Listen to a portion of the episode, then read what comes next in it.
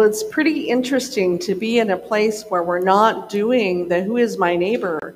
We've done that the whole summer, and this is something new. And we have coming up uh, a new series in the um, in a couple of weeks that will start that have to do with God's promises. And so we have that to anticipate. But in the meantime, today we're going to look at some a particular scripture in 1 Corinthians uh, 3, verses 5 through 16. Hear these words this day. May they may your mind be open and your heart hold them. What then is Apollos? What is Paul? servants through whom you came to believe, as the Lord assigned to each. I planted, Apollos watered, but God gave the growth. So neither the one who plants nor the one who waters is anything, but only God who gives growth. The one who plants and the one who waters have one purpose, and each will receive wages according to their own labor. For we are God's co workers, working together. You are God's field, God's building. According to the grace of God given, like a wise master builder, I laid a foundation and someone else is building on it. Let each builder choose with care how to build on it. For no one can lay any foundation other than the one that has been laid. That foundation is Jesus Christ. Now, if anyone builds on the foundation with gold and silver, precious stones, wood, hay, straw, the work of each builder will become visible, for the day will disclose it, because it will be revealed with fire, and the fire will test what sort of work each has done. If the work that someone has built on the foundation survives, the builder will receive a wage. If the work is burned up, the builder will suffer loss. The builder will be saved, but only through fire. Do you not know that you are God's temple and God's Spirit dwells in you? May God grant us understanding of these words this day, the word of God for the people of God.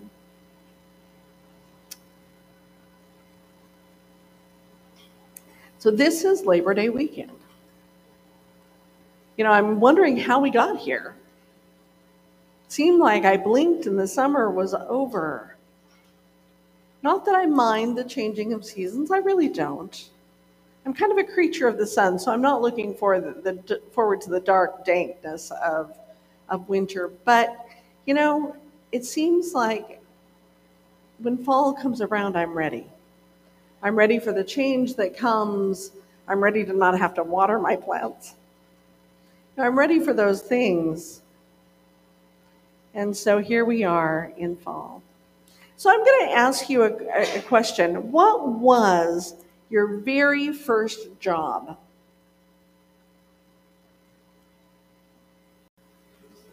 Babysitting? A which factory? A corn factory. Anybody else have their very first job?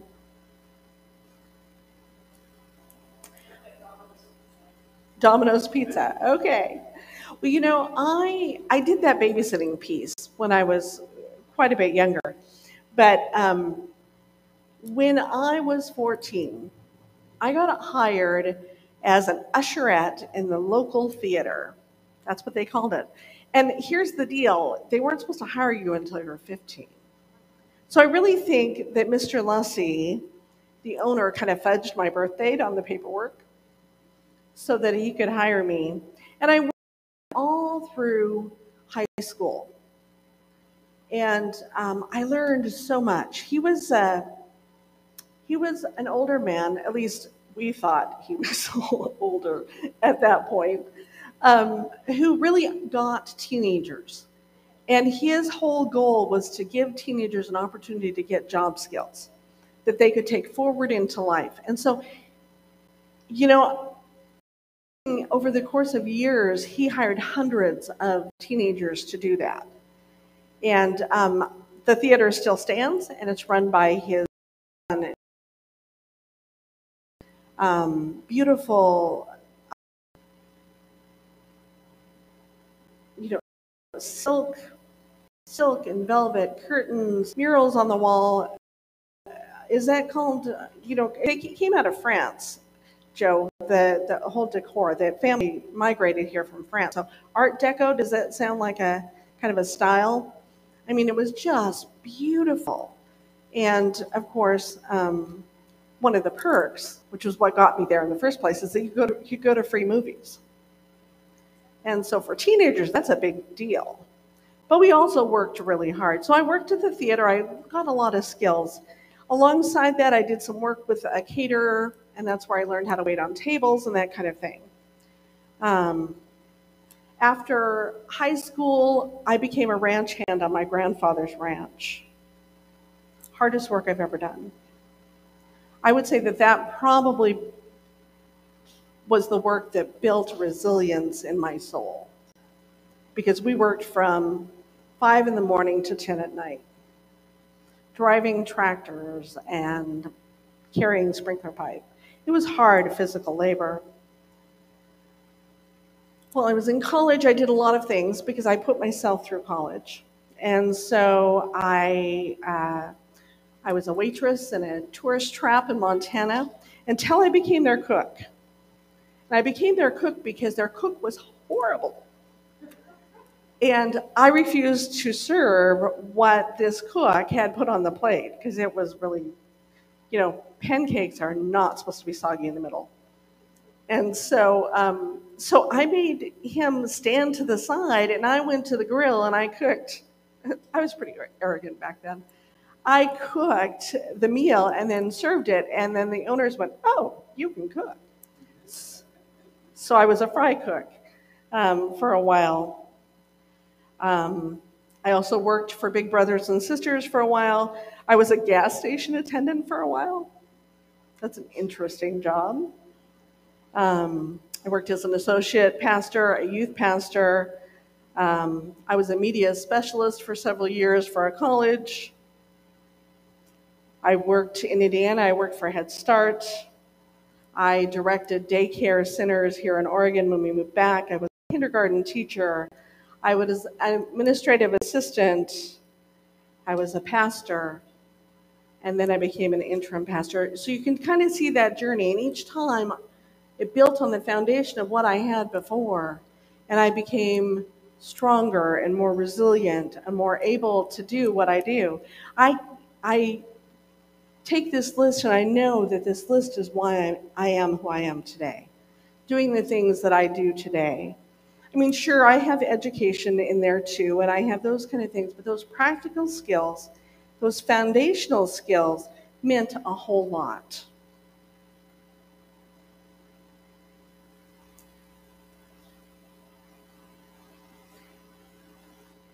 And, you know, I would venture to say that all of us have had some kinds of career changes or job changes as we've grown from the time we're younger to, to whatever we are right now.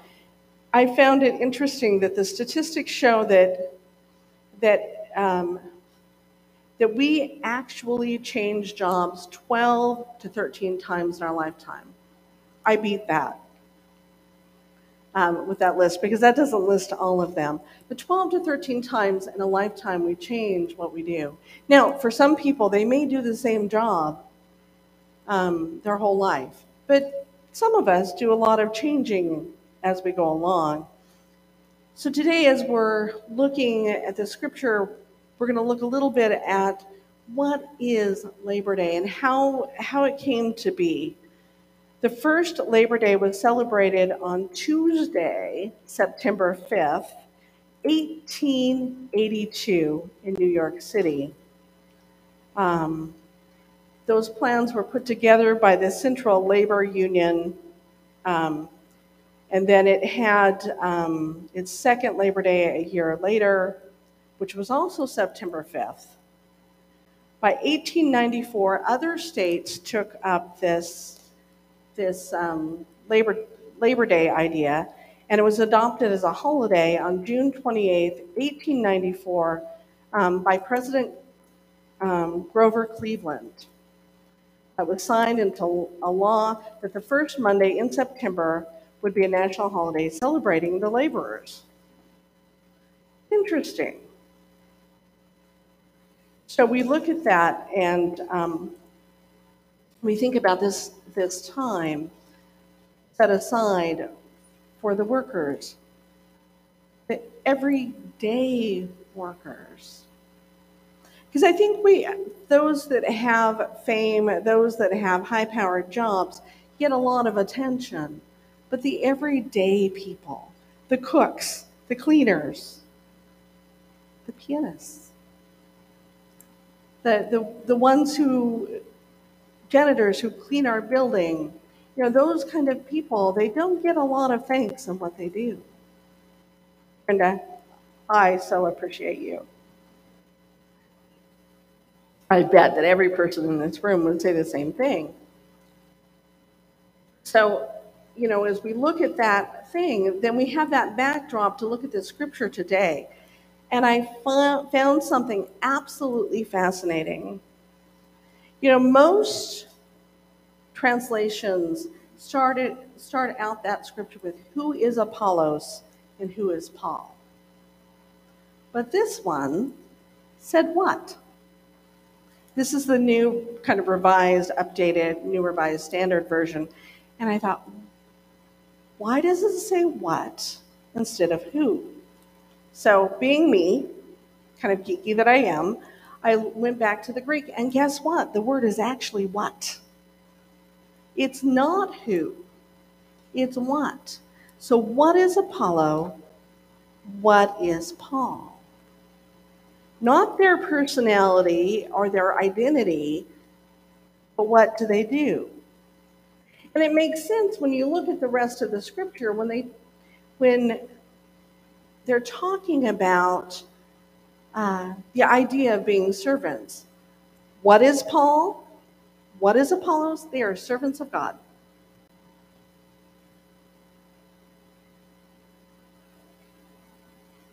What is Portsmouth Union Church? Servants of God. Doesn't that make inc- an incredible amount of sense? That it's that that is our identity is in that foundation and not who we think we are. So, if we are servants of God, what does God call us? Beloved, child. Kind of getting that that found that idea of that foundation that, that our, our whole being is on. So it's not about really a single person but it's more about a community. And so um, here's what we know about kind of that the church at Corinth at the time of this writing. Um, Paul was trying to set them straight on a few matters of theology. He was also writing to guide them as they um, as they figured out what it meant to be the church in that first century in Corinth. Um, the Corinthians were really proud of their knowledge, of their wisdom. Um, the very beginning of the, this letter to Corinthians talks about um, Paul, uh, letter to them has strong words warning against seeking earthly wisdom rather than God's wisdom. So that, that kind of wisdom thing. There were, they were this group of people that kind of, there were schisms in the church. There were those who took pride, and the word is pride, in who they followed. So there were Apollo's group of people, and there were Paul's group of people, And they were they were having this, you know, we're more important to you because we followed Apollos. If you look at the first few chapters of First Corinthians, it's all about kind of that division that happened because they were concerned about who they followed rather than whose they were. Do you get that difference? They were God's children, but they were more concerned about who the head guy was, and it wasn't God. It was Apollos or Paul. And so they have this, this ongoing argument and so and discord in there. And you know, here's the deal. I'm going to cut them a little bit of slack because we too look for the charismatic leader. We do. We look at the church history in the last millennia, and, the, and people flock to those who have charisma. You know, uh, one of my um, sources uh, referenced Jim Jones. The people that flocked to Jim Jones and followed him to their death, they were following Jim Jones. And, and so I think that um, there's a real danger to putting a person on a pedestal or a pastor on a pedestal. You know, there are so many churches that I've served where there's been a, a group of people that leave when the pastor leave because they're attached to the pastor and not the church. Paul would have something to say about that. You know, he's talking about they are servants, and the foundation that we should be following is what? Is God.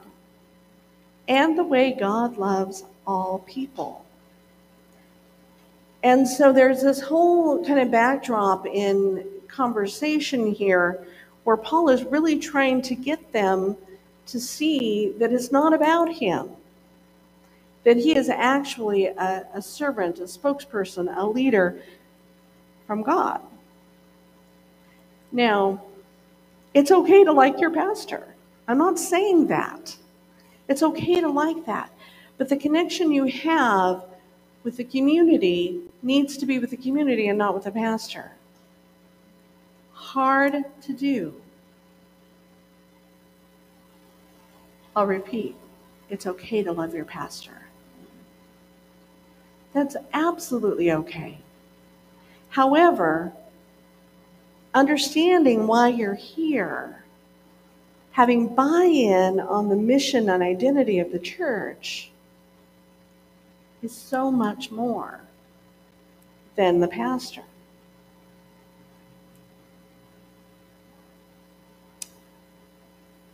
in disciples circles, which I'm a disciples of Christ, we talk a lot about the ministry of all believers.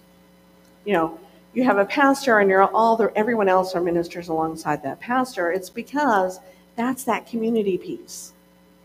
You know, we all have a call on our hearts. And it's not just to one person. I love that, that at the end of this passage, that Paul talks about us being the temple. You know, he does that whole thing where he's talking about um,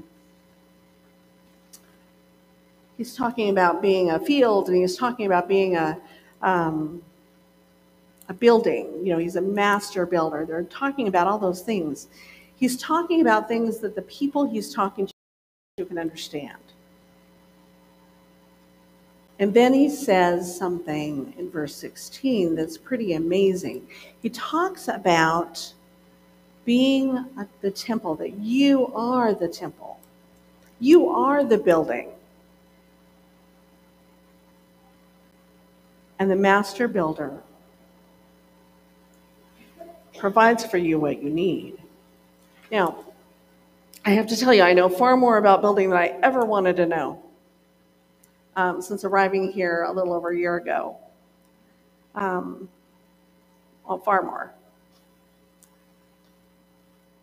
But seeing what's happening over there, seeing things be complete, completed, just stirs up my soul because I'm thinking about the people who will be moving into there and the neighbors that will be able to serve. There's that word again.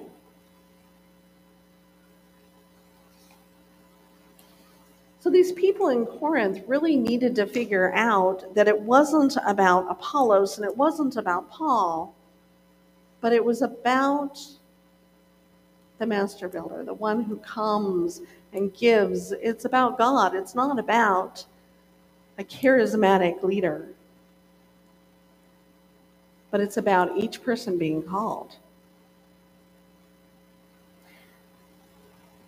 So, the second part of this message is, you know, understanding that how we build, how we plant, what we do matters. And so Paul kind of gives us how to guide in this scripture. Um, first, Paul writes, according to the grace God has given me, like a master builder. It's that according to the grace God has given me. Who has given Paul what he needs then to do what he does? God. And recognizing that all that comes from God um, is recognizing the mighty work that God does within each of us. And then he goes on to talk about Christ being the foundation to kind of focus our attention on Christ and not on whoever we decide is our leader. It's building that foundation where everything we do and say is motivated by love. In Exodus, God goes by Moses and, say, and talks about loving kindness the very nature of God being Hesed. Hesed is loving kindness, it's agape kind of love. And so Christ is the example, the leader, the one who's showing us how to be loving in this way. And then also, Paul is talking about living and working together in unity in other words, Laura, what you do and what Brenda does and what Joe does and and Tiffany and Justin and Karen and on and on and on. I could name each of your names. I could name the people that are watching us online. What you do isn't in a vacuum. We're all working together for the betterment of this community. And not just that not just this community, but the world that God has created. We have our little corner of the world right here. But it makes a difference in the whole universe, the whole world. Also, Paul is talking to the people in Corinth in his writings about being spirit filled. That the Spirit can lead. And some people are uncomfortable talking about inviting the Spirit into a place, but you know what? The Spirit is already here. Already here, surrounding us, leading us, guiding us.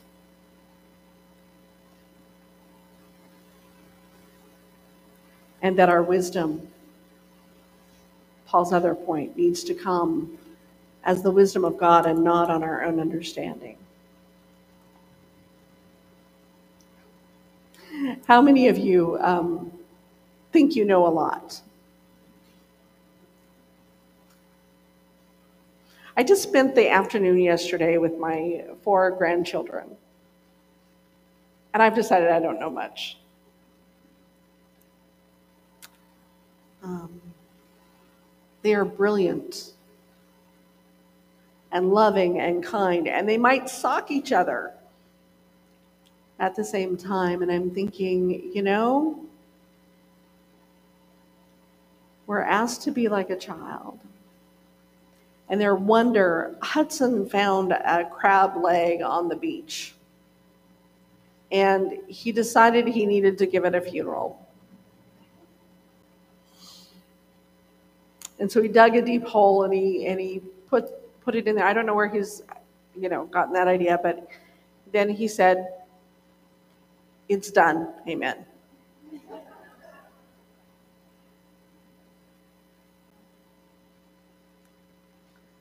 the wisdom of children, the heart of God, the love of the Father for God's children, all of them, and the community of believers. And I'm not saying what you have to believe, but everyone believes in something. the community of believers founded in love is exactly what this world needs. I wish I wish you could see yourselves. See this congregation as I see this congregation. I wish you could just be in my brain for just a minute. Because what I see is not a few people sitting in the pews and a few people doing work. I see everyone. Everyone building community, however that is, whether they're right here on Sunday morning or joining us online or going to home group or or just helping in other ways, giving money or doing the pantry or making lunch or you do you see what I'm saying? That it's the whole community that I see. And in the next months, you'll be choosing a, a permanent pastor. And in that time, I will become less so that they can become more. And that's the way it's supposed to be. But the thing is, because I can see you the way I see you, I know that you are going to thrive. I know that the ministry that has begun here, begun way before me, is going to continue forward. Because each of us labors in our own way. We do. We do. In different times, different seasons of our life, we might do it differently. Maybe we can't do the things in person that we used to do. Maybe we don't have the physical energy to do what we did five years ago. Or maybe we're coming into our own where we have that energy. I'm waiting for that. No. Actually, I love the things I do. I love the life that I lead. I get tired sometimes. I bet you get tired sometimes as well.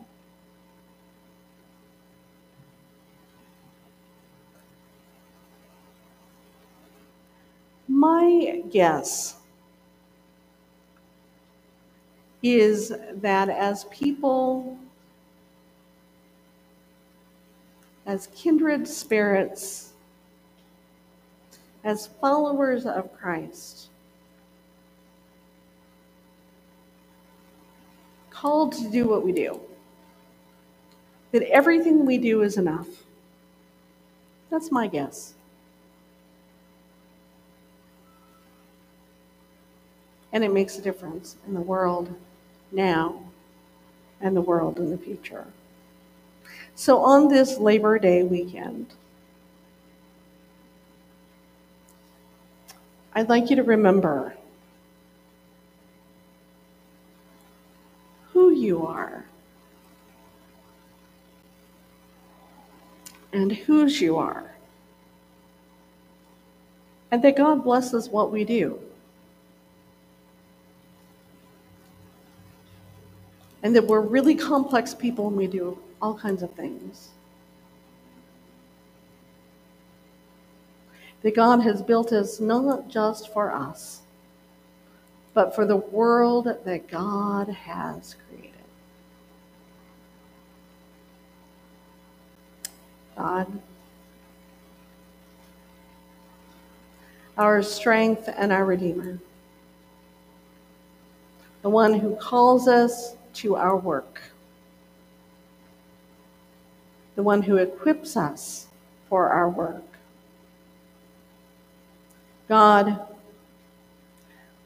we invite you to use us to change your world, one step at a time, one breath at a time. With love as our foundation.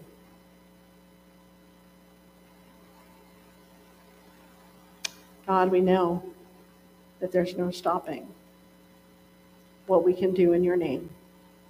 Amen.